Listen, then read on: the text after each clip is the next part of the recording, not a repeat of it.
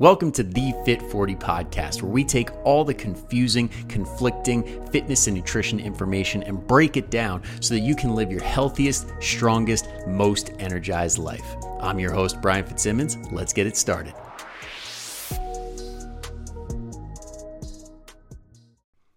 All right, what's up? Welcome back. Another week. Uh, we're back to the solo podcast for this one.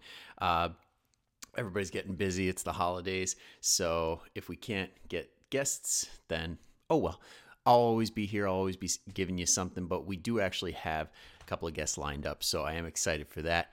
But this one comes at a perfect time because it is being that it's the holidays, I want to be able to give you guys some good tips to get you through the ho- like holidays, holidays. I keep saying it, it's starting to lose meaning, but to get you through this time of the year so that you can stay on track, not lose motivation, and crush it, not just starting January 1st, but going into January 1st.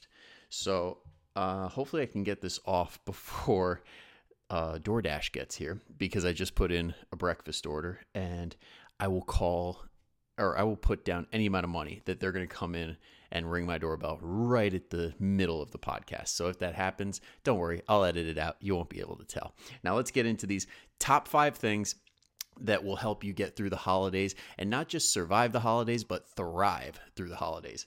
So, first things first is staying active because right now we're all eating more calories. That's usually just the way it goes. And on top of that, we're expending less calories if it's very cold. Like I'm I'm in New Jersey, so like we just went from summer to winter. There really was no fall. Like it's 20 degrees out right now. It was 70 last week. So like it's very discouraging to go out and walk. But it is still possible. Like we can go to the mall, you could do your own stairs, you could take laps around the office at work during breaks. Like there's possibilities. And it's also great to do training, especially when you're focusing on building lean muscle and or building strength because extra calories help a ton. If you're trying to create new tissue, it's not going to come out of and it's not going to come out of nowhere.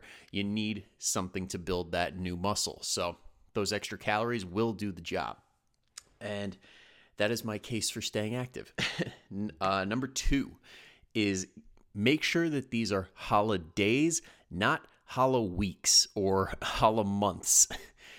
it sounds kind of funny saying it that way. It's like holla, but um, make sure that it stays to that one day. Like if we like think about it, with the exception of Hanukkah, because that's like a big stretch. But like let's say if you celebrate Thanksgiving and Christmas, that's two days and maybe Christmas Eve. That's three days in the next six weeks. And really, it's only three meals for the next six weeks that are really potentially going to get like out of hand and be really high calorie and eating a ton of stuff like that. Now, if you can limit it to that, have at it. Like three days out of the entire year where you can just have whatever you want out of 365, it's not going to make a difference. It really won't. And if you've been dieting for a really long time and you have that cheat meal or that like little micro break where, like, say, if you like do celebrate Hanukkah and you take that, like, I'm sorry, I'm I'm not Jewish, so I'm going to do my best. If I mess up, I apologize. Um, but let's say you take all those days.